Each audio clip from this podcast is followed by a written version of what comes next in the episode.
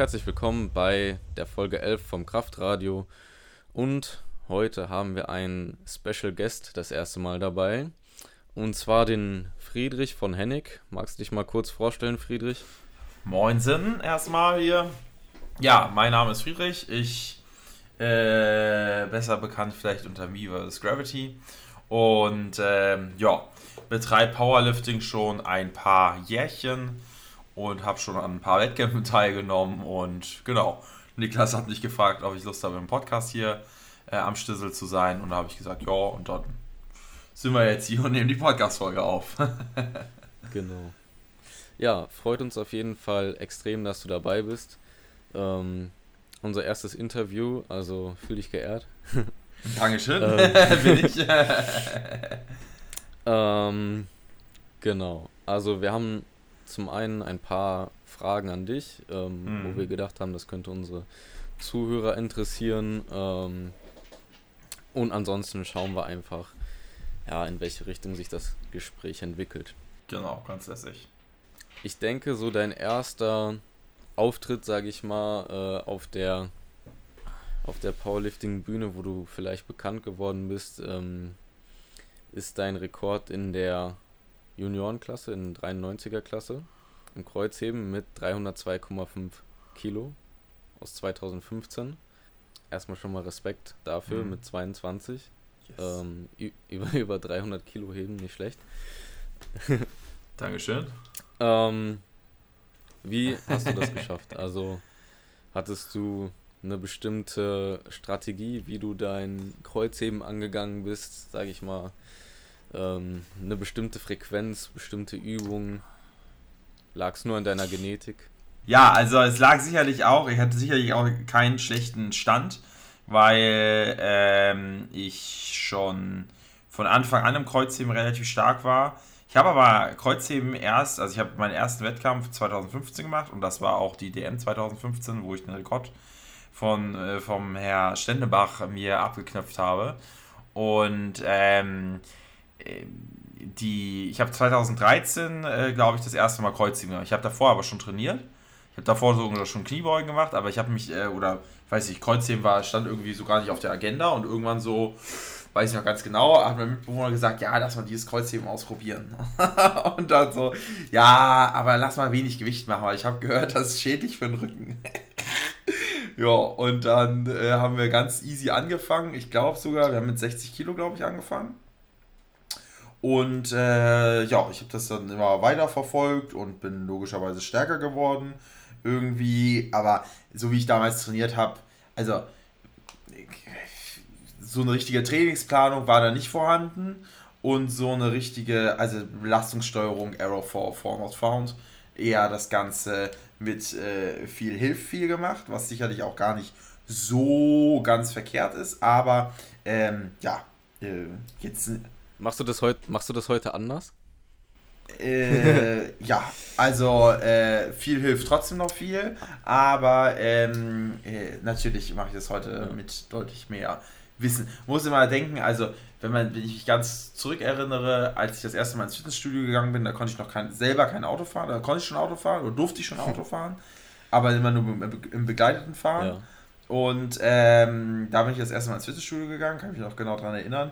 Und da ja, wusste ich gar nicht, dass man Keyboarden kann und ich wusste auch nicht, dass man Kreuzheben kann, Alter. Mhm. Ich wusste gar nicht, dass die Übungen existieren. Ja. Ne? Und so hat sich das halt weiterentwickelt. Und wenn ich jetzt an die Zeit zurückdenke, an 2015, denke ich mir sicherlich auch, oh mein Gott, wie hast du damals trainiert?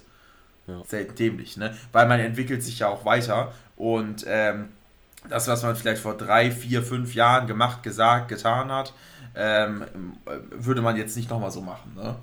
Aber es hat halt zu irgendwas geführt. Und äh, ja, mit dem Kreuzheben, also die Trainingsplanung kann ich jetzt nicht so genau sagen, wie ich da hingekommen bin.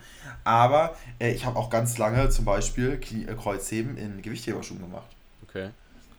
Ultra lange, weil ich habe irgendwann Gewichtheberschuhe fürs Kniebeugen mir geholt, weil ich dachte, ich brauche die auf jeden Fall. Und dann, äh, ja, habe ich mit den Gewichtheberschuhen Kreuzheben gemacht und äh, hat sich geil angefühlt, weil die halt natürlich super stabil sind. Ne? Mhm.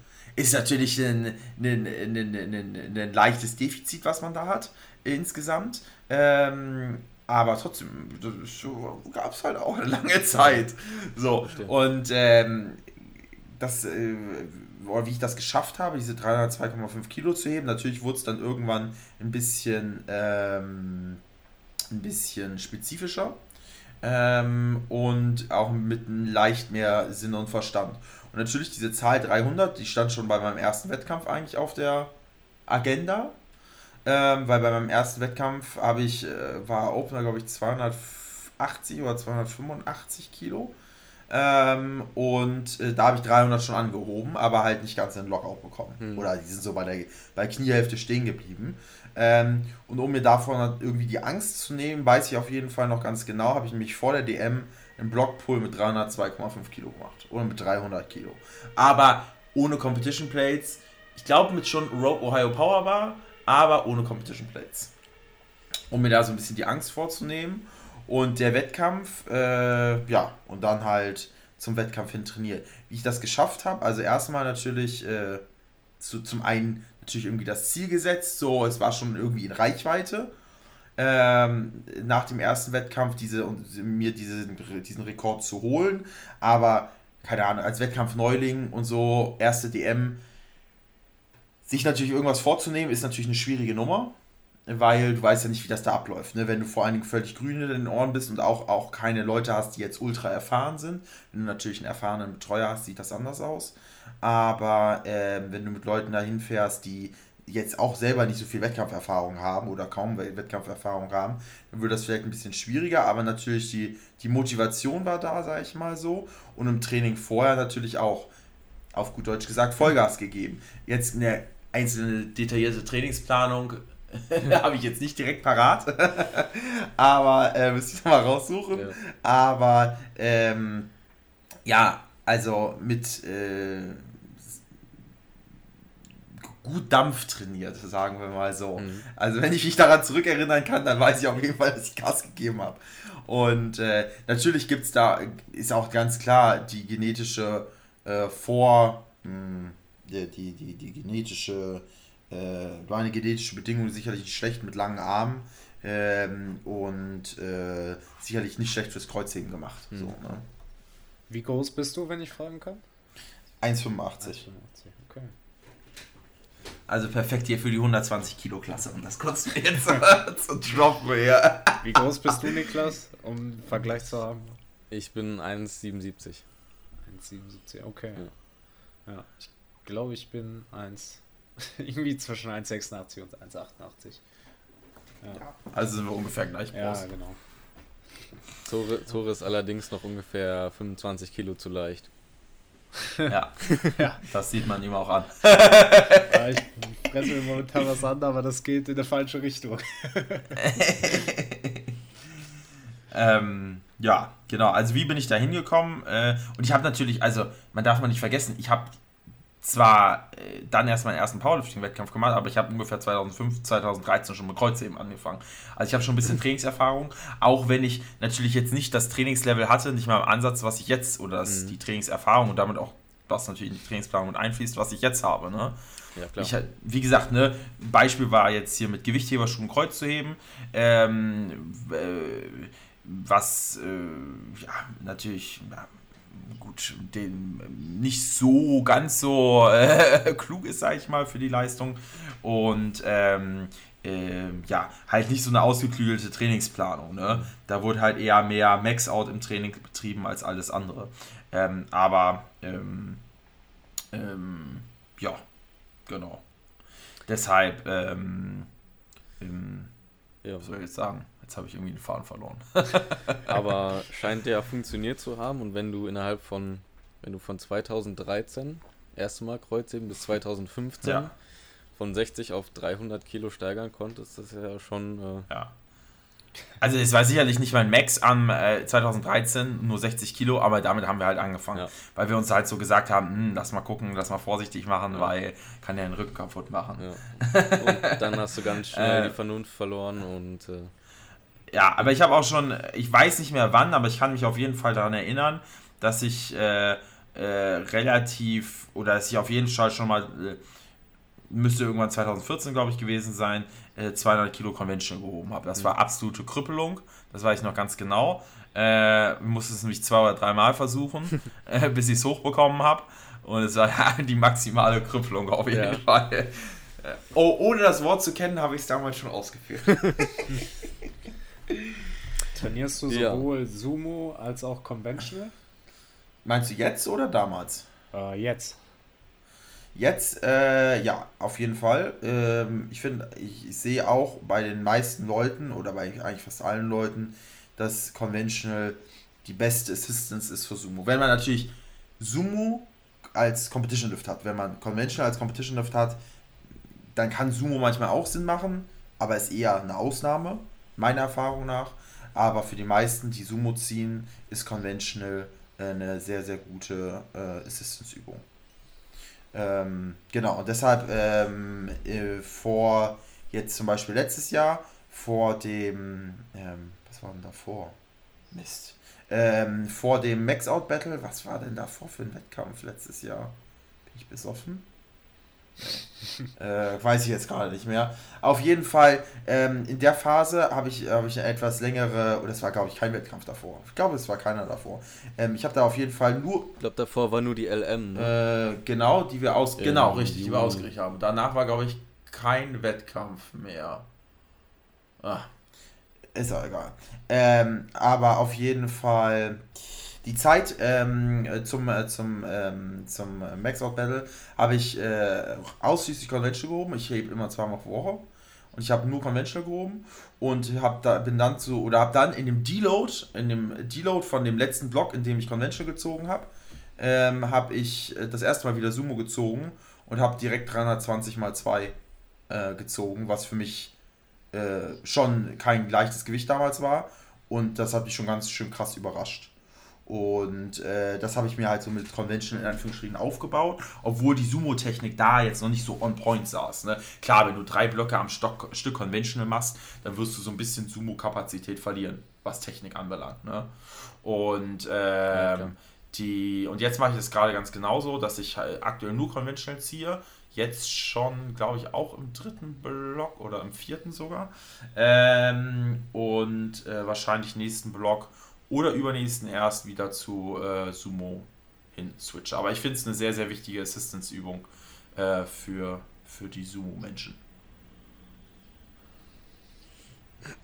Ja, sehe ich genauso. Also ich äh, habe auch einen Tag, wo ich Conventional hebe.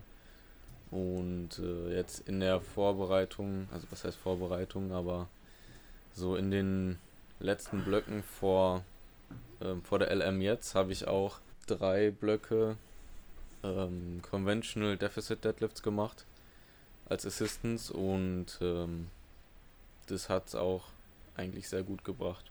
Ja. Bei mir und äh, Low Paused Sumo heben, damit ich da die Geduld vom Boden habe. Ja. Genau. Genau, sind halt bei, bei Sumo und Conventional sind halt unterschiedliche, unterschiedliche ähm, Anforderungen, sage ich mal die man zu beachten hat. Bei Convention ist es sicherlich so, dass es technisch einfach um einiges einfacher ist für die meisten Leute als Sumo. Sumo ist eigentlich immer oder in 99% der Fälle immer der technisch deutlich anspruchsvollere Lift, weil es deutlich mehr Fehlerquellen gibt. Ähm, und je nachdem, ob man halt, wie gut man halt auch technisch Sumo ist. Wenn man natürlich völliger Anfänger ist, dann ist es klar, dass man es ja, eher frequenter ausführen sollte, damit man das reinbekommt, dass man sich damit arrangieren kann. Aber ich, ich habe schon ein paar Jahre Sumo mal gezogen, glaube ich. ja.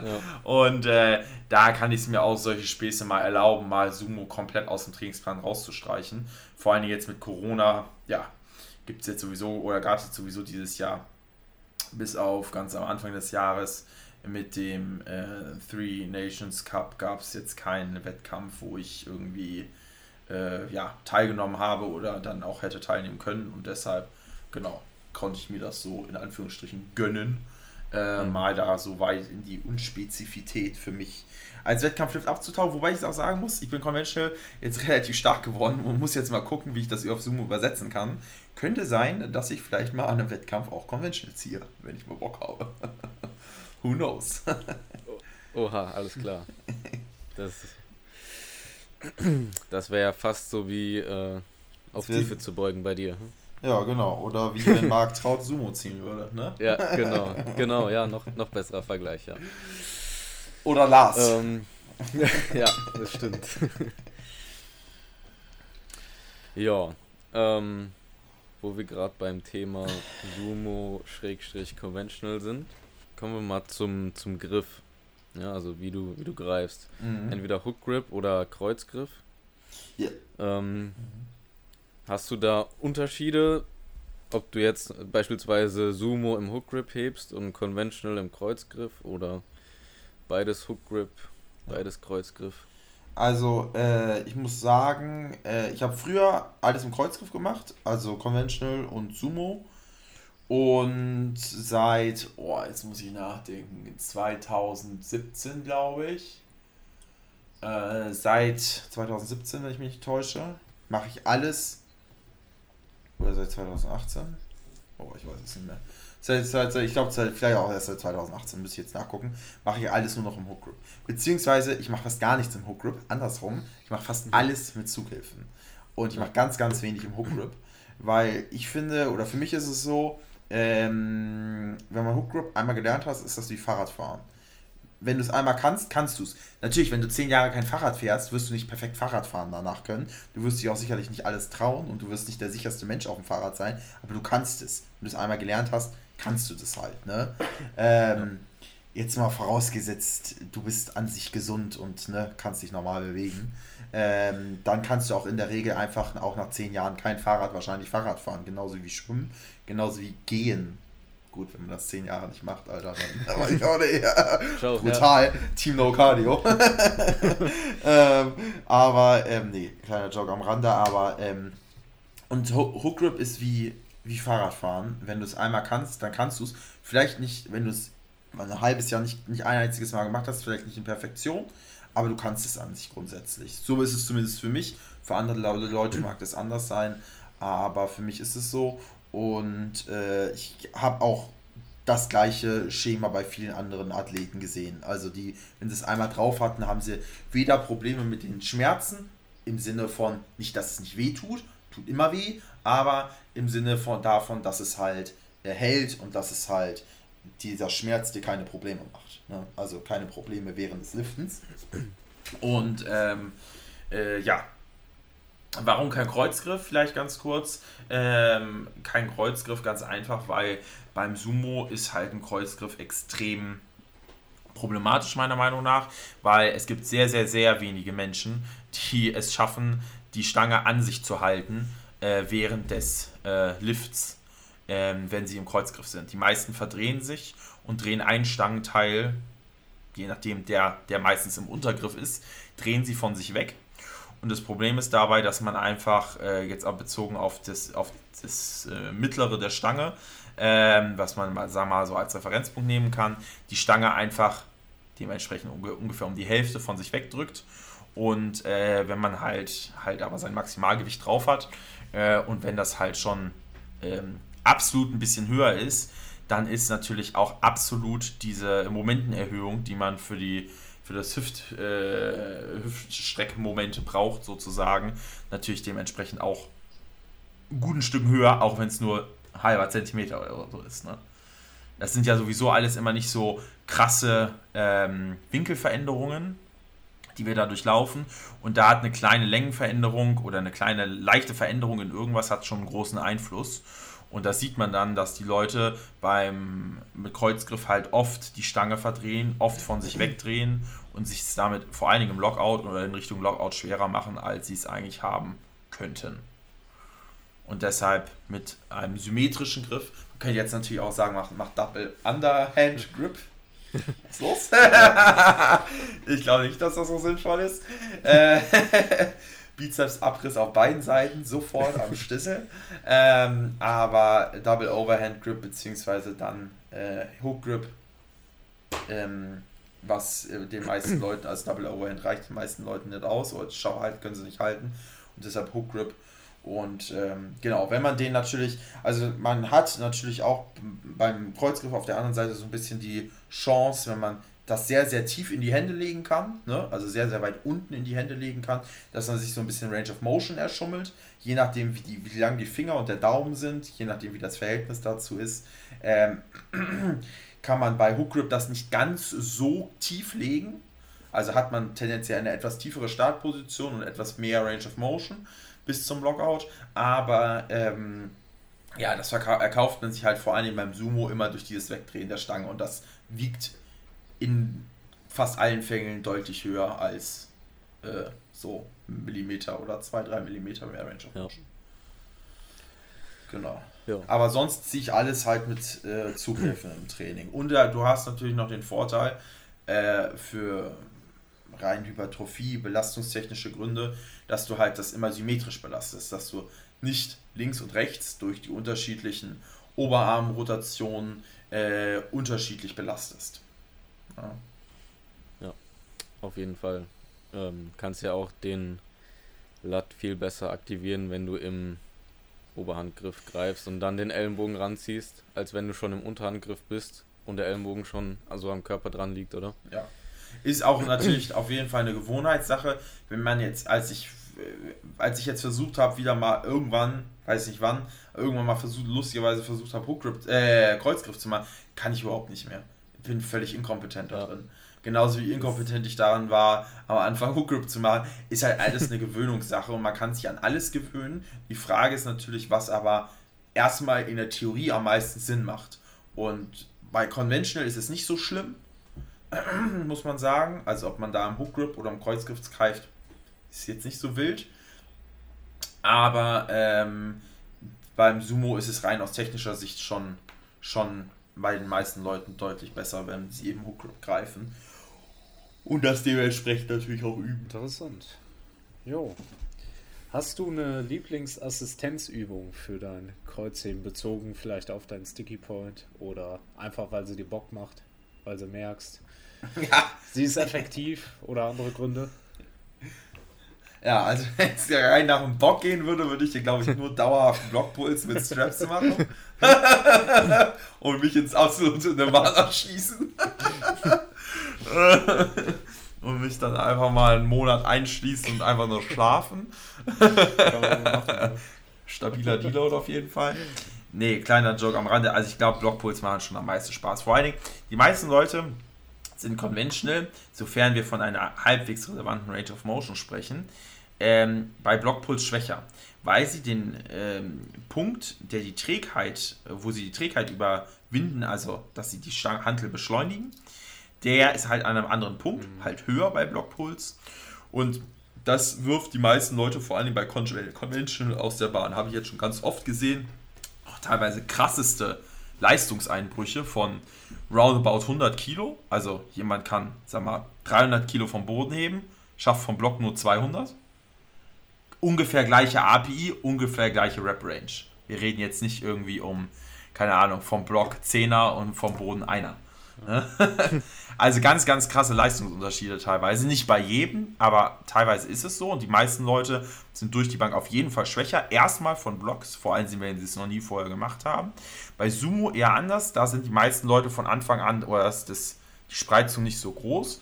Und ähm, von Sumo sind sie in der Regel auch schneller, sagen wir mal, stärker vom Block. Und das bockt natürlich. Muss man aber sehr aufpassen, weil damit kann man sich auch fatigue-mäßig sehr äh, ins Nirvana feuern. Weil, also mein, äh, was ich schon mal gemacht habe, und da habe ich Hook Grip geübt oder gelernt, sage ich mal. Und da habe ich genau das mit Blockpuls gemacht und zwar mit Singles, weil alles auf Raps ist mir für Hook Grip zu unspezifisch in der Regel. Und ähm, ja, da ging es halt irgendwann nicht mehr mit Hook Grip. Ähm, einmal pro Woche, weil Daumen schon ein bisschen im Arsch waren dann. Ja, und dann habe ich halt mit Straps weitergemacht und das war halt vielleicht nicht so ganz intelligent. Weil da wurde dann vielleicht nochmal ein bisschen mehr aufgeladen. nee, aber. Der Griff hält ja auf einmal, ne? Kann ja, genau, der Griff hält auf einmal. Das ist Magie, ey.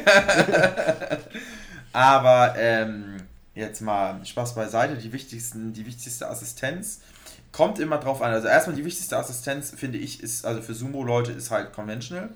Ähm, aber das ist jetzt nur so ein allgemeiner Schuss ins Blaue. Ne? Ähm, wenn man natürlich gewisse Probleme hat, ähm, mag das vielleicht anders aussehen. Ich würde schon sagen, dass meine Lieblingsassistenzübung äh, fürs äh, Kreuzheben zum einen Deficit Conventional Deadlift sind. Auch gerne von 10 cm Defizit. Also dass der Fuß, was ist das dann? Der Fußrücken ist das dann, glaube ich, ne? Dass der fast die Hantel berührt. Also dass ich weit runter muss, sagen wir mal so. Und pff, wahrscheinlich Romanian Deadlifts. Hm. Ja, genau. Also 10 Aber, Zentimeter sind ja schon krass, ne? Also. Was? 10, 10 Zentimeter Defizit. Ja. Das genau. ist schon. Also ist schon tief. Da hasst man sich schon selber, wenn man sich Achter ja. in den Trainingsplan schreibt. Auf jeden Fall. Ähm, aber ähm, ja, finde ich eigentlich äh, machen Spaß. Ansonsten ähm, ja, Sumo Pause Deadlifts finde ich auch noch nice, wenn, um, um vor allen Dingen ins Sumo reinzukommen, um vor allen Dingen diese Ruhe unten zu haben, weil man muss sich gedulden können bei Sumo. Wer hektisch anreißt, verliert 100.000 prozentig. Man muss die Ruhe unten bewahren. Steffi Cohn ist das beste Beispiel. Zieht 10 Sekunden gefühlt an der Handel, bewegt sich nichts, bleibt trotzdem dran und hebt die Scheiße dann. Wenn äh, sie daran reißen würde, würde sie gar nichts, würde da gar nichts sich bewegen. Und ähm, das muss man halt lernen und da sind zum Beispiel nicht nur natürlich äh, Pause Deadlifts, aber unter anderem Pause Deadlifts äh, auch sehr gut. Ja. Sehe ich genauso. Also, wenn ich jetzt einen, einen schweren Single hebe, dann stelle ich mir auch immer vor, dass ich die nur 2-3 Zentimeter hochheben muss. Ja. Und äh, ja, wenn ich dann halt das geschafft habe, dann, ja, okay, dann jetzt noch Lockout, so ungefähr. Weißt du? ja, genau. Aber es, wenn, ähm, wenn das als Cue so für dich passt und wenn du da dadurch nicht anreißt, perfekt. Weil dieses Anreißen, das macht halt so krass viel kaputt. Kann auch mal ja. gut gehen, man kann auch mal Glück haben. Manche Leute können das sicherlich auch ganz gut kontrollieren, aber in der breiten Masse, im wahrsten Sinne des Wortes, ist es wirklich sehr problematisch mit dem Anreißen. Und das macht viele Versuche einfach kaputt von vornherein, wo du schon dann sagen kannst. Schon allein, wenn der angezogen hat, sagst du, okay, das wird er nicht in den Lockout schaffen oder die weil es mhm. einfach nicht mehr drin ist, weil da einfach die, die Form bzw. die Position fehlt. Das ist ja auch das Problem, wenn du beim, beim Sumo ähm, relativ weit unten noch äh, äh schon einen Form-Breakdown hast, das noch in Lockout zu kriegen, ist halt im Vergleich zu Conventional schon um einiges schwieriger. Mhm. Ja. Also braucht man quasi doppelt Geduld am Boden. Ja, genau, genau richtig. Ähm, ja, haken wir das Thema Kreuzheben mal ab. Falls du soweit nichts mehr zu sagen hast. Meinst du mich oder Tore? nee, dich. Achso, ja, okay. ja, genau. Vor ein paar Wochen wurde ja ähm, von der IPF beschlossen, dass ähm, eine neue Gewichtsklasse bei den Frauen kommt. Mhm. Und zwar die bis 76 Kilo Klasse, wenn ich mich jetzt nicht vertue, aber ich bin mir eigentlich relativ sicher. Ähm, findest du, dass das eine positive Entwicklung und falls ja, ähm, würde das Sinn machen, das auch bei den Männern zu implementieren, weil da gibt es ja auch relativ große Sprünge teilweise, zum Beispiel von der 93er in die 105er, das sind ja 12 Kilo. Ja. Ähm, oder meinst du, das ist gut so wie es ist ja, ja also die, ähm, das Ding ist ja, dass äh, die Frauen jetzt immer noch eine Gewichtsklasse weniger als Männer haben, oder? Ist es so? Äh, ich glaube, die haben eine, eine Gewichtsklasse weniger als die Männer. Ähm, immer noch. Aber das Ding ist, ähm, ich glaube, das, das wurde am falschen Ende entschieden. ich glaube, es hätte eher einer draufkommen müssen. Äh, es hätte eine, eine Gewichtsklasse bei den Frauen auf jeden Fall draufkommen müssen, weil bei 84 Kilo ähm, ist schon Schluss bei denen. Also es gibt entweder minus 84 oder halt plus 84. Ja. Wo ich mir sage so, halt stopp, wenn eine Frau ein bisschen größer ist, sagen wir 1,80 oder vielleicht sogar 1,85, 1,90, dann ist die so schnell bei diesen 84 Kilo. Auf jeden Fall. So, ja. und dann geht es halt nur noch darüber plus 84. Und naja, das sieht man bei den Männern. Ähm, wenn du dann halt mit 88 in der 84er Klasse antrittst, du kannst trotzdem super Ergebnis einfahren, klar. Aber natürlich gibt es dann auch Konkurrentinnen, die dann wiegen dann halt, keine Ahnung, 120 Kilo. Und da braucht, glaube ich, braucht man keinen Mathematiker ransetzen zu lassen, da braucht man keinen Mathematiker zu sein, so, ähm, um, zu, um abschätzen zu können, wie die Chancen dann sind. Ne? Wahrscheinlich beim, beim, beim, beim Kreuzheben hat dann die leichtere Person noch mehr bessere Chancen, aber beim Kniebeugen und Bankdrücken ist Hopfen und Malz auf jeden Fall verloren.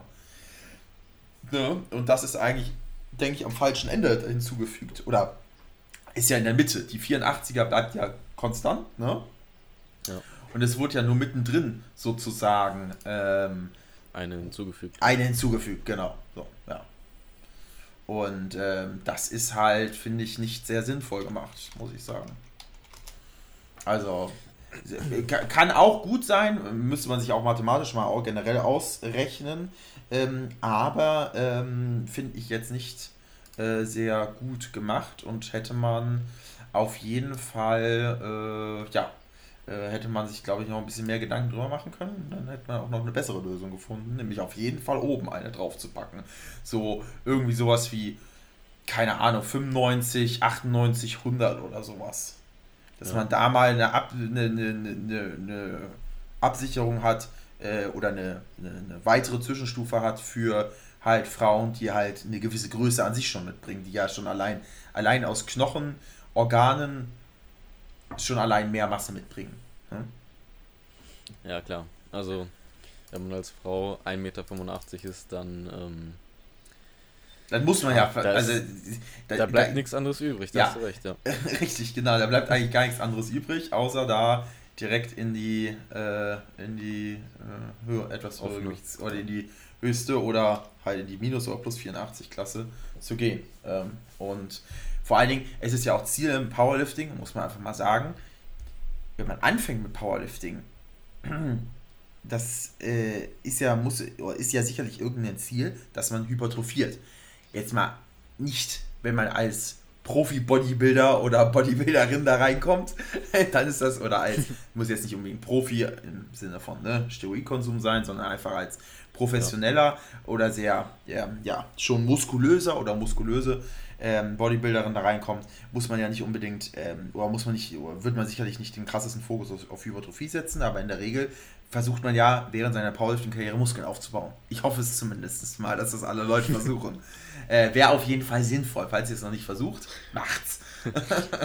und ähm, da äh, will man natürlich auch ein bisschen Raum zur Progression haben und wenn man dann mit einem mit einem normalen Körper, ähm, äh, auch nicht irgendwie übergewichtig oder sonst was, halt aber trotzdem mit 80 oder 84 Kilo startet, ja, wo willst du dich denn hin entwickeln?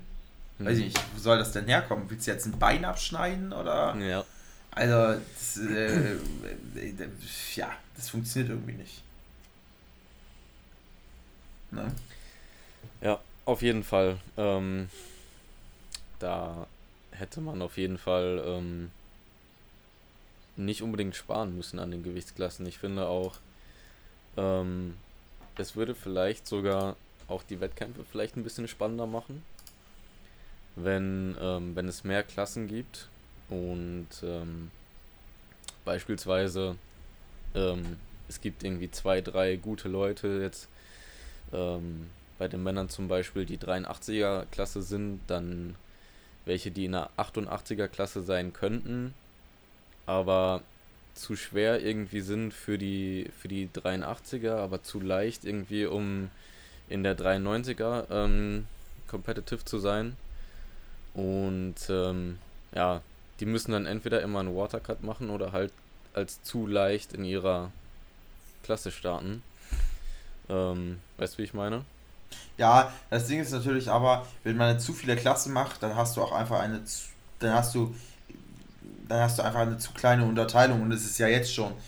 Ne, du hast für jede, für jede Klasse und für jede Altersklasse, also Altersklasse hast du Jugend, Junioren, Junioren. Aktive, Senior 1 bis 4 ähm, und dann nochmal die Gewichtsklassen, äh, Männer 9 äh, ähm, und ähm, Frauen 8, glaube ich jetzt, oder sind es jetzt auch 9?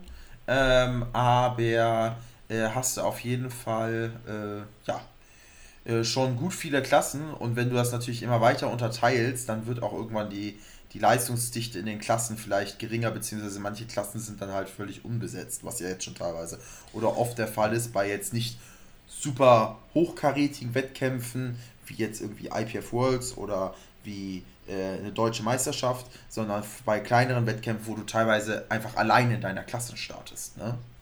Und wenn du natürlich noch mehr Klassen machst, hast du dieses Problem noch krasser. Und du willst dich ja schon, es geht ja schon in dem Sport sich darum, also in jedem Sport geht es schon darum, sich natürlich irgendwie zu duellieren, sag ich mal. Egal, ja, ob es jetzt in, in, einem Mannschaftssport ist oder in, einem, in einer Einzelsportart. Ja. Jo, hast du noch eine Frage zu Wettkämpfen, Niklas? Oder? Ach so, ja, eine habe ich noch aufgeschrieben. Ähm, dein Tipp für Anfänger, Leute, die jetzt gerade mit dem Powerlifting anfangen und ja, sage ich mal,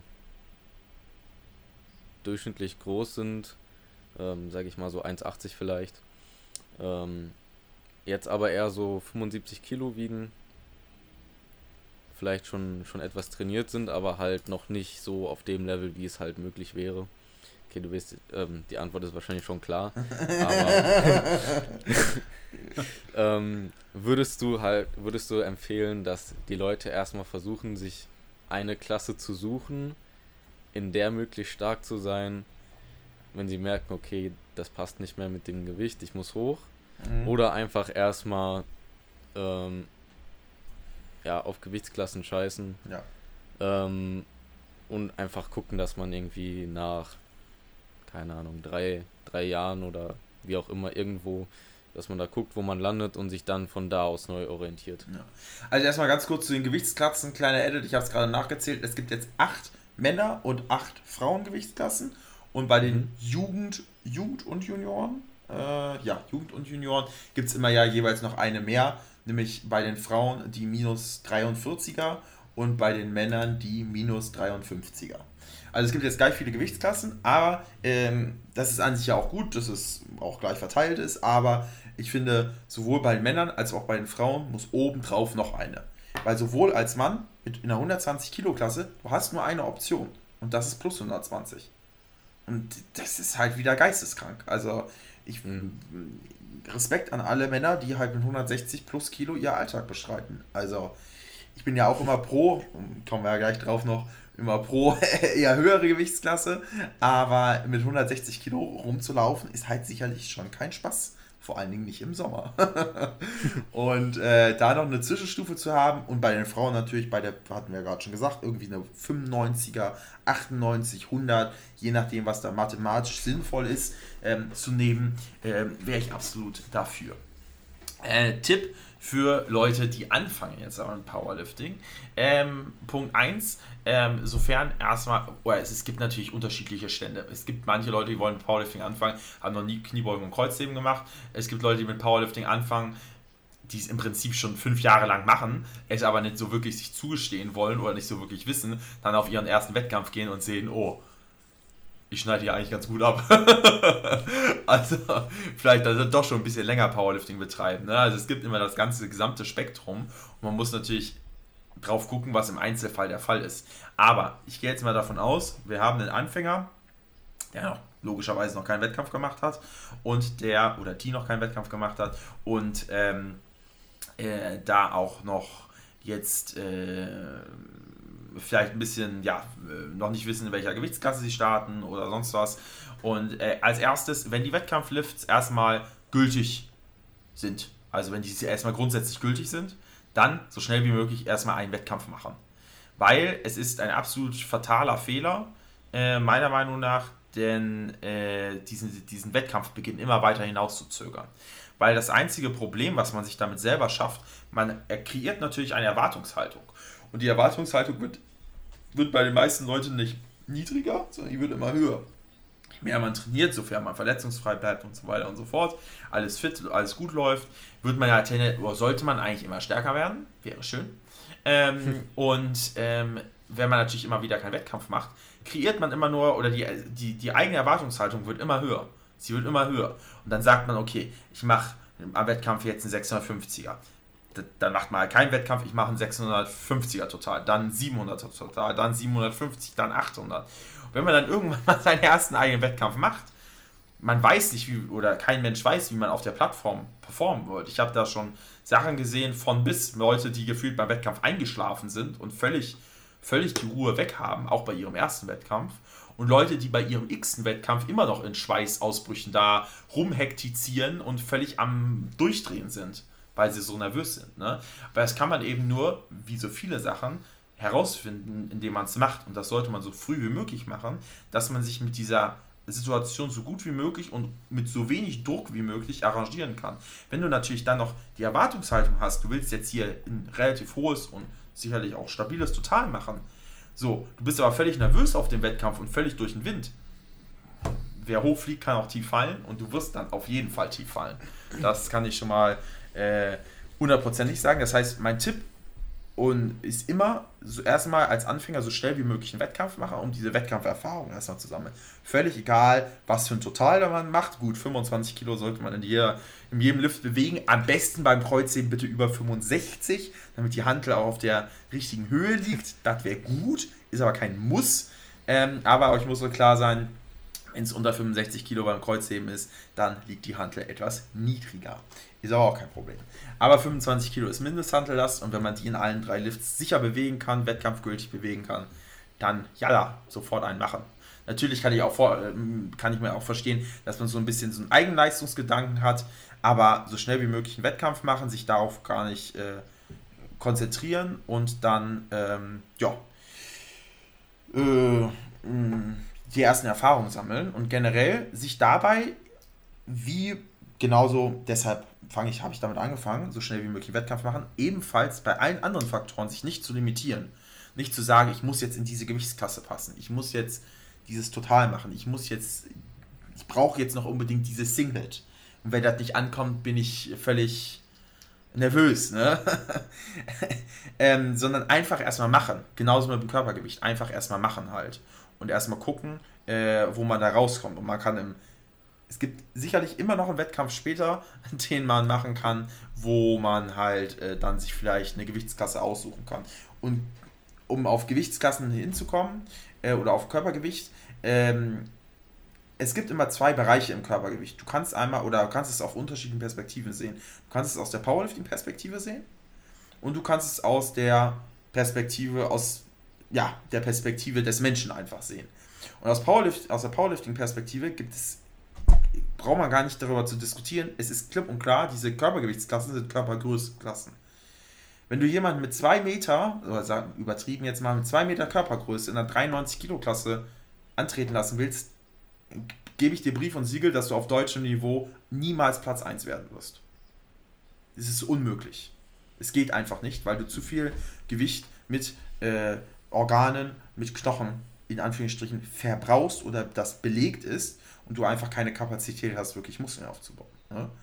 Ähm, das heißt, aus einer Powerlifting-Perspektive muss jemand, der zwei Meter groß ist, also gibt es gar keine Diskussion, muss in 120 Kilo Klasse. Und zwar die plus 120 Kilo Klasse.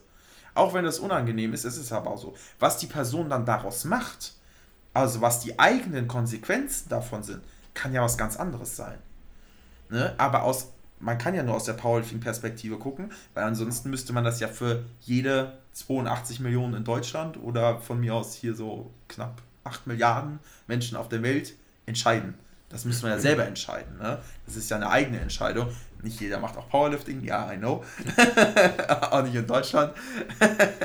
Aber das muss ja jeder für sich selbst entscheiden. Aber man kann aus Powerlifting-Sicht sagen, okay, das macht Sinn oder okay, das macht keinen Sinn. Was halt zum Beispiel keinen Sinn macht, wenn man jetzt ein normalgewichtiger Mensch ist und in der Gewichtsklasse anfängt, in dieser Gewichtsklasse auch zehn Jahre zu bleiben. Das macht in keiner Weise Sinn. Also, es ist einfach, äh, der, der Sport lebt ja davon, Hypertrophie ähm, zu, zu, zu, zu gewinnen, also äh, Muskelquerschnitt zu vergrößern und äh, dementsprechend muss man halt auch eine gewisse Zunahme an den Tag legen. Ne?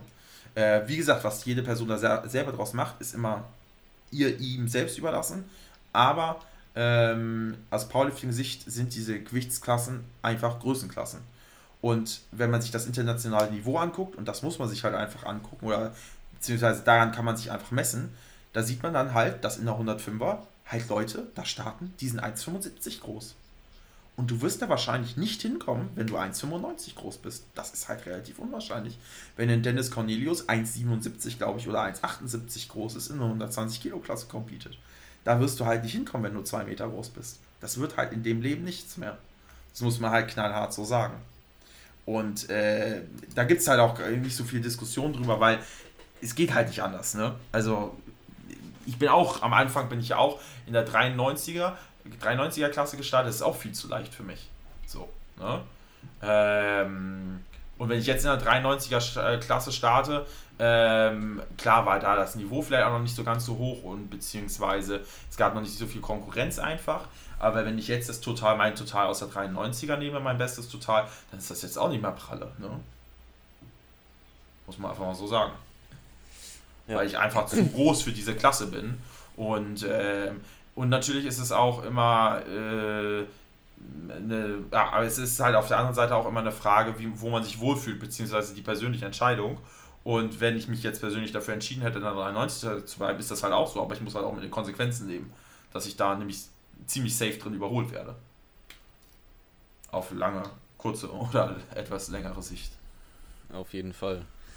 Ist ja auch ähm, so beispielsweise bei mir, ich war vorher in der 83er und bin dann äh, letztes Jahr hoch, ja, oder halt so innerhalb der letzten anderthalb Jahre hoch in die 93er. Ich merke einfach, dass wenn ich zum Beispiel Kniebeugen mache, dass ich das mit weniger als 86, 87, 88 Kilo bei mir einfach nicht geil anfühlt.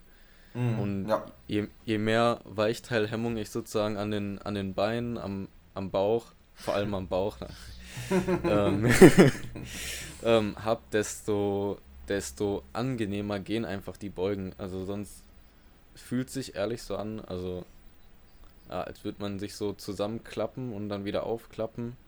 Mhm. Und wenn du halt so ein bestimmtes Gewicht hast, wo du mit äh, gut beugen kannst, dann fühlt sich das quasi nicht mal nach einer großartigen Bewegung an. Ne? Ja, ja, ja, ja, genau. Und ähm, das ist natürlich auch irgendwie, also für manche Leute steht es so im Vordergrund, ich will in einer Gewichtsklasse der Beste werden. Aber für mich steht im Vordergrund, das muss auch jeder für sich selber entscheiden, für mich steht aber auf jeden Fall im Vordergrund, ich möchte so viel total wie möglich. Klar könnte man auch sagen, gut, dann musst du eine 120 Kilo Klasse und äh, richtig, äh, richtig gut Masse ballern. Alle nur ja, noch in die offene. aber ich will es mir halt auch nicht durch alles erkaufen. Und ja, wie gesagt, 120 Kilo plus Klasse finde ich halt schon überhart. Ähm, und nochmal zu dem Zunehmen generell. Das Lustige ist, wenn die Leute, die, ähm, äh, die jetzt mit einem Normalgewicht, sage ich mal, starten, wenn die einfach eine leicht, also die sollen ja auch nicht es ist nicht so gemeint, dass die Leute dann innerhalb von einem Jahr den Sprung von 93 auf 120 Kilo machen sollen. Das wäre jenseits von Gut und Böse und geistesgestört. Ähm, aber die Leute, wenn die kontinuierlich hochgehen und das erstmal auf eine Gewichtsklasse scheißen. Und wenn es gerade so ist, dass sie von 93 mal auf 105 hochgehen und dann gerade in den Wettkampf machen, dann wo sie 107 Kilo wiegen, wo sie dann schon in 120er sind, aber natürlich völlig unkompetitiv, wenn es jetzt kein wichtiger Wettkampf in der DM ist, dann einfach machen. Einfach machen. Wohlfühlen, einfach machen. Und gucken, wo die Reise hinführt. Weil runtergehen kann man immer noch. Runtergehen, Diäten kann man immer noch. Aber das Schwierige ist ja, Muskeln aufzubauen. Nicht zu Diäten. Also für manche Leute ist eine Diät auch schwierig, aber der, der, der Hauptfokus ist ja erstmal Muskeln aufzubauen. Man kann einfach eine unfassbare Performance haben, wenn man kontinuierlich ein leichtes einen leichten Kalorieüberschuss mal hat. Bestes Beispiel, klar, ist natürlich auf jeden Fall ein absolut genetischer Freak, sage ich mal, aber auch ein geisteskranker Typ ist Luke Richardson, der einfach sich ganz kontinuierlich ohne dass ihm gefühlt irgendwer dazwischen geredet hat, kontinuierlich hochgegangen bist und der hat, ist der jüngste Mensch, der 400 Kilo gebeugt hat. Und wir reden hier über Luke Richardson versus den Eric Lillybridge. Und Eric Lillybridge ist so oder war damals so Oberlatte, Unterkante voll, dass es aber nicht mehr feierlich war. Und den hat er halt geschlagen. Und eine 400 Kilo Kniebeuge ist halt schon eine fucking Menge Holz. Ähm, und äh, das hat er halt unter anderem geschafft, indem er halt kontinuierlich äh, geile Trainingsperformance aus Sicht der Ernährung äh, herstellen konnte. Weil natürlich immer dieses Up and Down und Up and Down und Up and Down, das kreiert natürlich, wenn man sich mal die Summe an Aufbautagen und die Summe an Diättagen und vielleicht auch die Summe an ähm, konstanten Tagen, wo man halt weder abbaut noch aufbaut, dann pro Summe aus, äh, pro Jahr mal ausrechnet, dann sieht man, uff, diese ganzen Diättage kommen natürlich auch noch nicht, kann man nicht einfach so sagen, die Diät, kannst eine Diät mit 1000 Kalorien Defizit machen oder nur mit 100 Kalorien Defizit, ne? Das ist halt ein gewaltiger Unterschied, aber nur allein das mal ganz grob zu vergleichen und wenn du dann siehst, okay, vielleicht ein Drittel des Jahres habe ich überhaupt nur einen Aufbau, ein Drittel des Jahres habe ich jetzt konstante Kalorieeinnahme, also dass du weder zunimmst noch abnimmst ähm, und ein Drittel habe ich eine Diät, Alter, Drittel des Jahres ist dann halt einfach mal weg die fehlt dem Aufbau halt. Die ist halt gone, die ist halt lost, die ist halt Feenstaub. Die ist halt nicht mehr da. Und natürlich kannst du auch in einer Diät stärker werden, aber ich glaube mir, jeder wird mir, wird mir hier zustimmen, dass man auf jeden Fall in einem Aufbau besser stärker oder schneller stärker werden kann als in einer Diät. Ist ja klar. Ne? Wo soll die Energie herkommen? Die fällt nicht vom, weiß ich nicht, vom, vom Himmel. genau.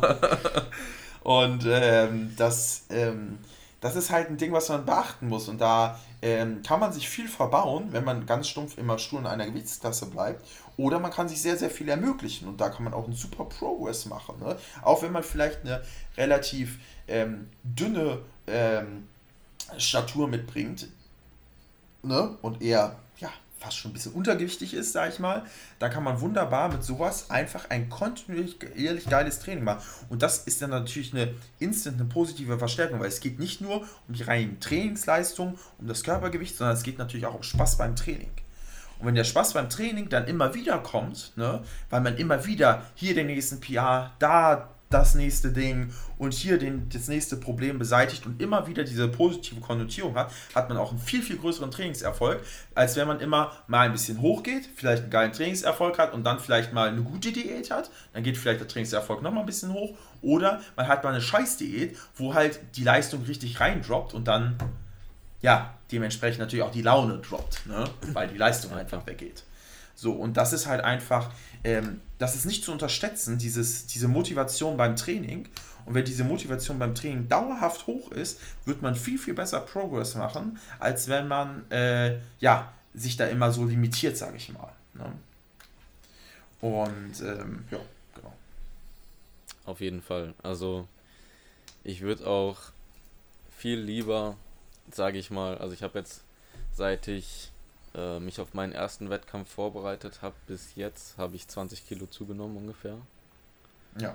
Also ich würde ich würd zum einen nicht anders machen, ähm, nochmal rückwirkend betrachtet und ich würde auch lieber einfach drei, vier, fünf Jahre, keine Ahnung, Aufbau durchziehen und dann vielleicht mal sechs Monate Diät. Richtig. Sechs, sieben, acht Kilo abnehmen. Als immer so halbes, halbes Jahr aufbauen, dann wieder zwei Monate cutten, dann wieder ein halbes Jahr aufbauen. Ja. Das ist ja jetzt schon noch ein äh, ja, gutes Verhältnis, aber bei manchen Leuten habe ich das Gefühl, die sind ja, vier Wochen im Aufbau und dann wieder vier Wochen Diät, genau. vier Wochen Aufbau. So. Ne? Dann lieber einmal am Stück und ja, ich meine, wenn man schon ein gutes Total aufgebaut hat, dann kann man das ja auch, äh, sage ich mal, vielleicht zu 90 Prozent halten, selbst wenn man jetzt ein paar Kilo mit dem Körpergewicht runtergeht. Wenn es jetzt nur ja. zusätzliches Fett war, was dann runterkommt, ne? Ja, genau. Kommt natürlich auf die, auf die, genau, kommt natürlich aufs Kraftlevel drauf an, kommt auf, was für einen Körperzustand man hat wenn man sicherlich bei unter äh, also einstelligen Körperfettprozenten rumtingelt, dann eher weniger. Ja. aber, aber dann willst du auch nicht äh, 5, 6, man 7, 8 sich auch, nehmen. Man muss sich ja auch vor allem an das Körpergewicht ähm, gewöhnen. Wenn du vier Wochen die ganze Zeit hin und her schwankst, dann gewöhnst du dich ja auch gar nicht an die neuen, sage ich genau. mal, Verhältnisse. Ne? Hast du mehr Speck im Nacken, ne? ist die Langhantel auch Ja, genau. Ja. Ja. genau.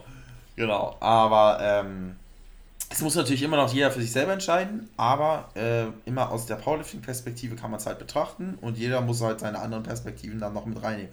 Wenn jetzt jemand zum Beispiel sagt, hier, ich brauche für meinen Job, darf ich nicht über 100 Kilo wiegen, Ja, gut. Wiegst halt 99 Kilo. Dann ist das erstmal so. Dann gibt es zwei Optionen. Entweder du bleibst in deinem Job und bleibst unter 100 Kilo oder du machst deinen Job nicht mehr und holst den anderen Job und gehst halt, wenn du Bock hast, über 100 Kilo. Ne? Und natürlich mit allen anderen Bereichen auch so. Ne? Also, das kann natürlich, soll auch jeder für sich selber entscheiden. Ähm, aber wie gesagt, es wird halt hart, wenn irgendwer mit zwei Meter in einer 105er Kilo Klasse rumkrebst, weil das wird halt in dem Leben nichts mehr. Also, ne, also so rein hobbymäßig ja, aber wenn man immer diesen Leistungsgedanken im Hinterkopf hat, dann wird es halt nichts, weil das ist halt einfach zu groß. Ja. Das äh, tut mir leid, aber da hat äh, die Genetik nicht für die 105 Kilo Klasse äh, so gesprochen, sag ich mal. Was werden so deine grobe Einschätzung, wie groß sollte man für welche Klasse sein? Wir müssen das jetzt nicht für jede machen, aber so für, für ein paar Kla Klassen als Frau und für ein paar Klassen als Mann, so als grobe Orientierung für Leute, die sich jetzt denken, okay, welche Klasse muss ich jetzt überhaupt ja. irgendwie anpeilen? Also, da ich natürlich selber ein Mann bin, habe ich mich da sicherlich auch ein bisschen mehr schon befasst. Aber ja. ähm, vergleichen wir das mal ähm, bei den Männern ist, äh, ja, habe ich ja gerade schon gesagt, Dennis Cornelius, glaube ich, 1,77, 1 oder vielleicht 1,78, vielleicht auch 1,80 groß. Der ist auf jeden Fall relativ klein und ist in der 120 Kilo Klasse. Also, wenn du 1,85 hast, musst du mindestens in die 105 Kilo Klasse. Bei 1,95 musst du auf jeden Fall in die 120 Kilo Klasse. Bei deutlich über 2 Meter musst du auf jeden Fall in die 120 Kilo Plus Klasse. Bis 1,75, denke ich mal, oder vielleicht ein bisschen größer, 1,77, 1,78 geht noch die 93 Kilo Klasse und sagen wir mal bis äh, gute 1,70 geht noch die 83 Kilo Klasse. So würde ich es ungefähr einschätzen. Ähm, und äh, bei den Frauen, ja, also hatte ich auch schon gesagt, also ich finde äh, Frauen, die jetzt über 1 oder 1,80, 1,85 groß sind, da gibt es eigentlich nur noch minus 84 oder halt plus 84 und dementsprechend auch weiter die Abstufung bei, bei, bei jetzt, jetzt muss ich erstmal nachgucken, wie denn die Gewichtsklasse ist, jetzt habe ich schon wieder vergessen. Ja, bei der 76er dann wahrscheinlich so 1,75 und äh, eins, bei der 69er 1,70, 1,68, irgendwie sowas. Ne? Ähm, aber und bei den unteren Klassen natürlich immer respektive kleine einfach. Ne? Mhm. Also, ja. Ähm, ja, genau. Ich glaube, das, die durchschnittliche Frau ist so 1,60 bis 1,65. Die sollte dann wahrscheinlich in die Klasse, meinst du? 63er, 63er. 69er. Ja. Irgendwie so. Genau. Gibt natürlich auch immer Outlier. Zum Beispiel Krzysztof Wierzbicki, der Pole, äh, ist relativ groß für seine Gewichtsklasse. Der ist relativ, der ist glaube ich 1,80 groß, 1,82. Der ist nicht so klein, der ist relativ groß für die Klasse, also ähm, 105er, beziehungsweise teilweise auch mal 390er. Äh, der ist relativ groß ja. für seine Klasse. Also es gibt auch immer wieder die Ausnahmen natürlich, hundertprozentig. Man kann selber auch zu einer Ausnahme vielleicht gehören. Aber man muss natürlich irgendwie einen Durchschnitt schaffen. Ne? Also man muss ja irgendeine Orientierungshilfe schaffen. Und genauso wie wir gerade schon gesagt haben, runtergehen kann man immer. Runtergehen ist das nicht unbedingt das Einfachste für, den, für die meisten. Manche Leute haben auch gar kein Problem, hochzugehen. Aber es ist ja die, die, die, die, die Schwierigkeit liegt ja in der Hypertrophie, nicht in der Katabolität. ja. Also Katabolwert ist, glaube ich, das kriegt jeder hin, aber Hypertrophie zu erzeugen, das ist vielleicht für die meisten Leute ein bisschen schwieriger. Ja. ähm, und ja, so wären ungefähr die, die Größenklassen. Und natürlich, wenn man halt äh, jetzt extrem gut performen möchte, dann ist es halt, oder je besser man performen möchte, umso höher muss die wahrscheinlich die angestrebte Gewichtsklasse sein. Heißt jetzt nicht, dass ein 1,80 Lifter in die plus 120 Kilo Klasse gehen soll. Ne? Nein, äh, ja. nicht notwendig. Aber es ist tendenziell so, dass man sich dann eher in die etwas höheren Gewichtsklassen orientiert, weil ansonsten einfach das Potenzial zu gering ist, aber dafür, da spielen natürlich auch nicht nur jetzt die Körpergröße dann mit rein erstmal, sondern es spielen natürlich auch, ähm, ja, wie gesagt, genetische Faktoren mit rein und ähm, ja.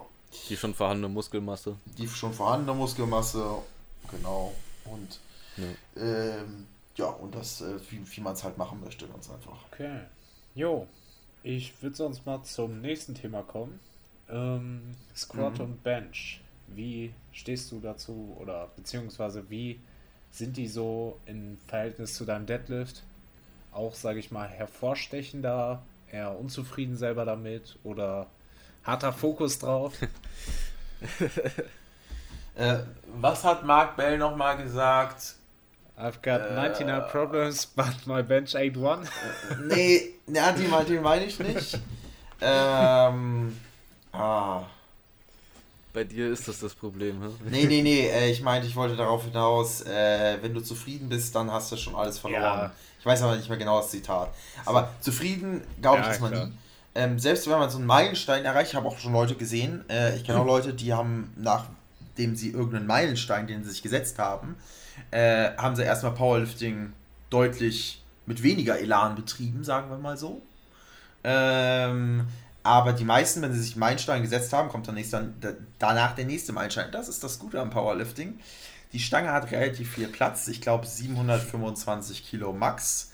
Äh, ansonsten wird es schwierig mit den roten Scheiben. Bis irgendwer mal 725 Kilo bewegt, wird es, glaube ich, noch ein bisschen was dauern. Ähm, ansonsten bräuchten wir. Dann hast du Powerlifting durchgespielt. Dann, genau, dann hast du Powerlifting durchgespielt. Dann bräuchten wir, glaube ich, eine neue Stange mal. Mit längeren Aufnahmen. ja. Nee, aber ähm, äh, ich glaube, das dauert noch ein bisschen. Und äh, wie war die Frage jetzt nochmal? Also wie dein Squat und Bench so im Vergleich ja. zu deinem Deadlift stehen. Genau, genau, genau. Ähm, ähm, Squat und Bench ähm, also mein bestes, äh, mein beste Kniebeuge auf dem Wettkampf sind 303 Kilo. Und meine beste Bank uh, sind, glaube ich, 180 Kilo. Ja, 180. Und dein, dein bester Deadlift? Äh, also im KDK immer noch 340 und im Single-Event 375, aber mit Deadlift-Stange. Ähm, ja, also meine Kniebeuge war, äh, ist immer noch immer Sorgenkind, weil Kniebeugen fällt mir nicht so ganz so einfach. ähm, aber wurde auf jeden Fall auch deutlich besser, weil ich auch sehr, sehr, sehr viel dran gearbeitet habe und äh, sehr, ja, äh, sehr viele Sachen auch ausprobiert habe, die auch teilweise besser, teilweise weniger gut funktioniert haben. Ja, Tiefe im Kniebeugen ist für mich äh, schon schwierig zu erreichen. ähm, aber bin mal gespannt, wie das jetzt ähm, im nächsten, der nächsten, oder in der nächsten Wettkampfvorbereitung jetzt dann hoffentlich zu Deutschen dann so läuft. Ähm, und Bank, ja, bin ich eigentlich dauerhaft unzufrieden mit. Weil es, sind, äh, es bewegt sich nicht nach vorne und nach hinten. also ich glaube, es hat sich jetzt äh, so ein bisschen jetzt in den letzten Wochen so ein bisschen nach vorne bewegt. Aber Bankdrücken ist halt einfach äh, nicht mein Lift. Ist halt auch einfach hart, weil mein Rücken wird, das Einzige, was mein Rücken ist, es wird steifer. Er wird sicherlich nicht beweglicher. Ähm, das heißt, brückentechnisch ist eher so Arrow 4 4 not found angesagt. Ähm, und äh, armlängentechnisch ist halt, ist halt echt lang. Also ich habe eine Armspannweite von 1,95 bei einer Körpergröße von 1,85. Also es ist schon echt äh, viel. Und damit natürlich auch dementsprechend viel Range of Motion, auch, auch wenn ich maximal breit greife. Also, ja. Ähm, und damit geht ja nicht so viel. Ähm, aber ich hoffe mal, dass ich mich so langsam jetzt mal von den 180 in Richtung 190 bewegen kann. Ziele sind natürlich irgendwann mal 200 zu drücken, aber ja, das glaube ich darf, äh, bedarf noch etwas Zeit. Ja, Bench ist ja bei vielen Leuten gerade die Schwachstelle.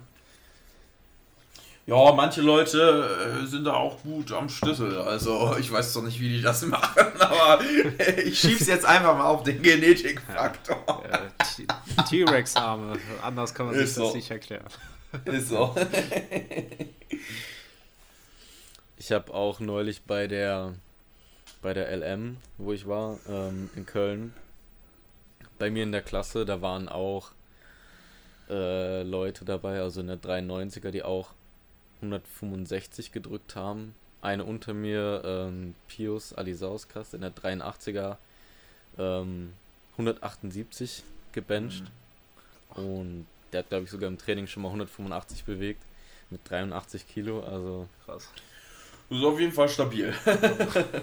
das. Äh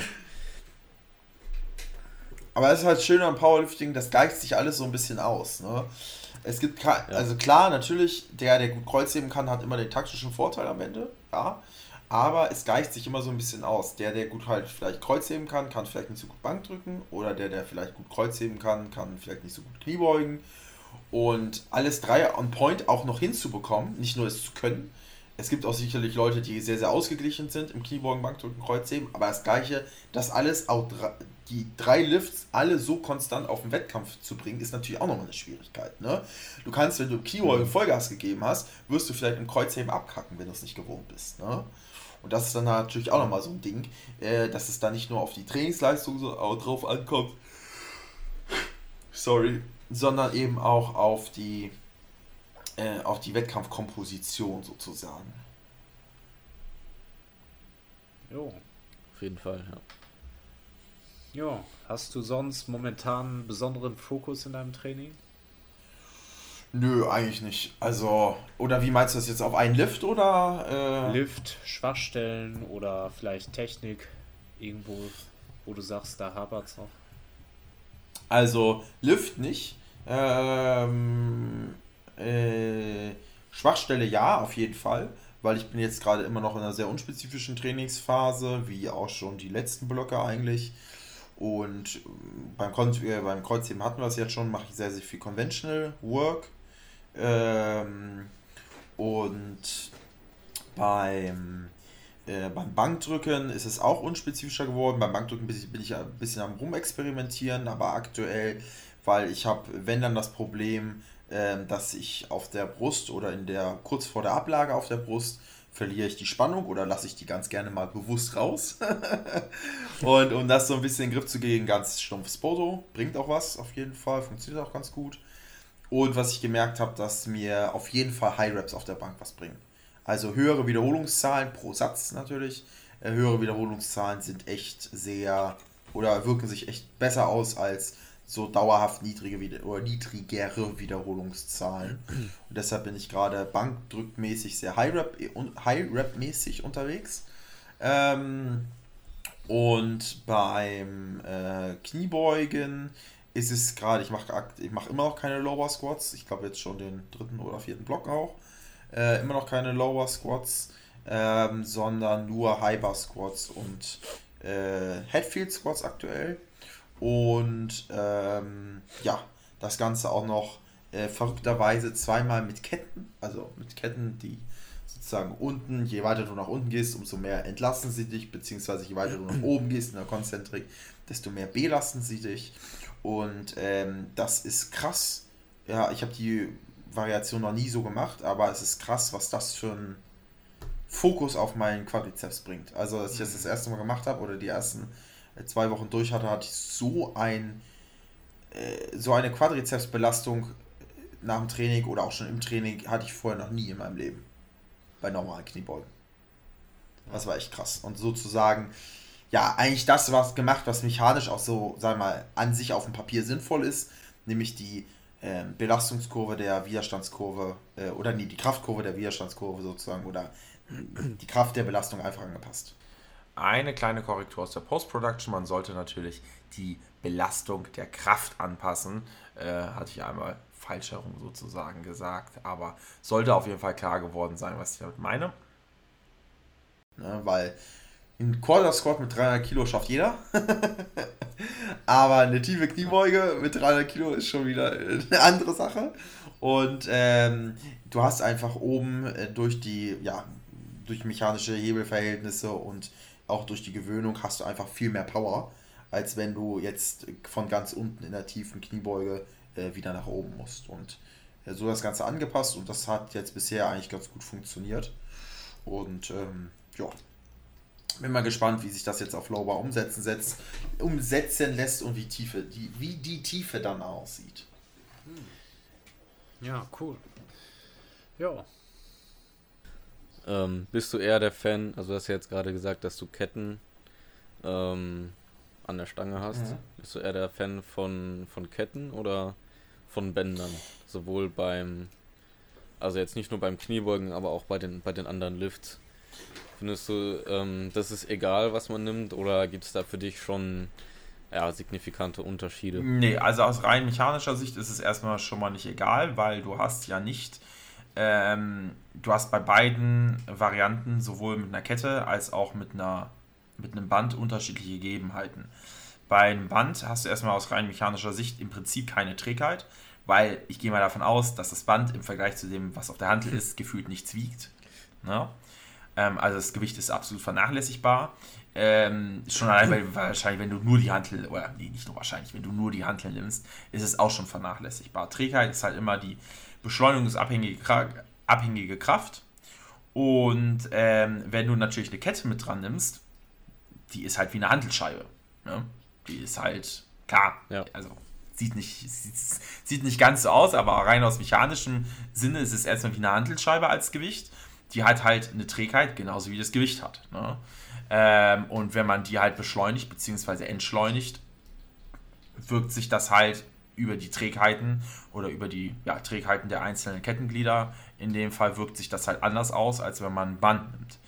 Ähm, rein ganz praktikabel gesehen erstmal. Natürlich, also die Belastung ist natürlich auch noch anders. Natürlich kann man ein Band ähm, anders,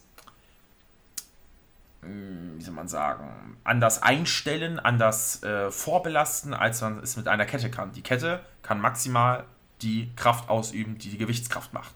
Also, wenn die Kette komplett in der Luft hängt und die Kette wiegt 20 Kilo, dann sind es halt 20 Kilo plus. Ne? Mhm ein Band kannst du halt spannen. Und bei einem Gummiband ähm, ist halt die Federkonstante auch nicht ganz so konstant. Ne? Also äh, bei so Gummi ist es nicht, je nachdem wie, wie weit du das streckst, ist es nicht so ganz wirklich konstant.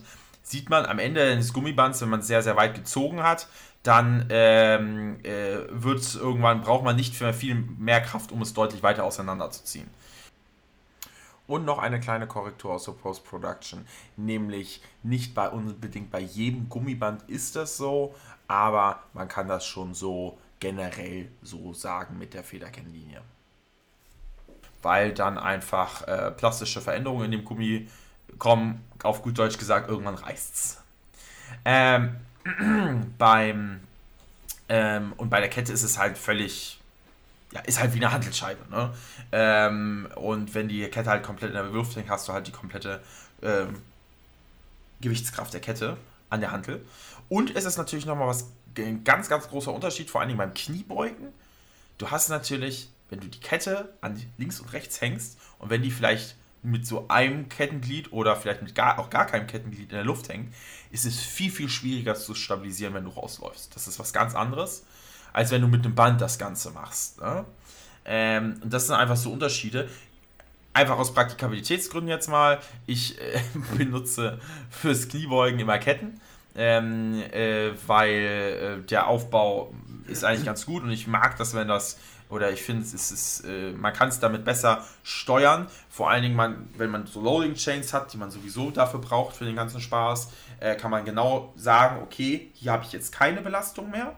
Die Kette liegt komplett auf dem Boden. Loading Chain wiegt auch gefühlt nichts, die rechne ich nie mit. Ne? Kette liegt komplett auf dem Boden oder die Kettenglieder sind halt komplett oben.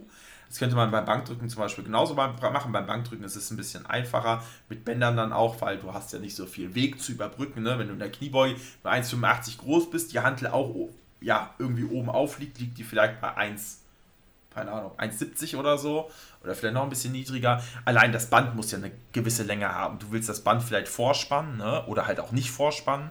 Ähm, und ähm, das ist, da braucht man, braucht man schon äh, irgendwelche Bänder für, die das überhaupt, mit denen man das machen kann.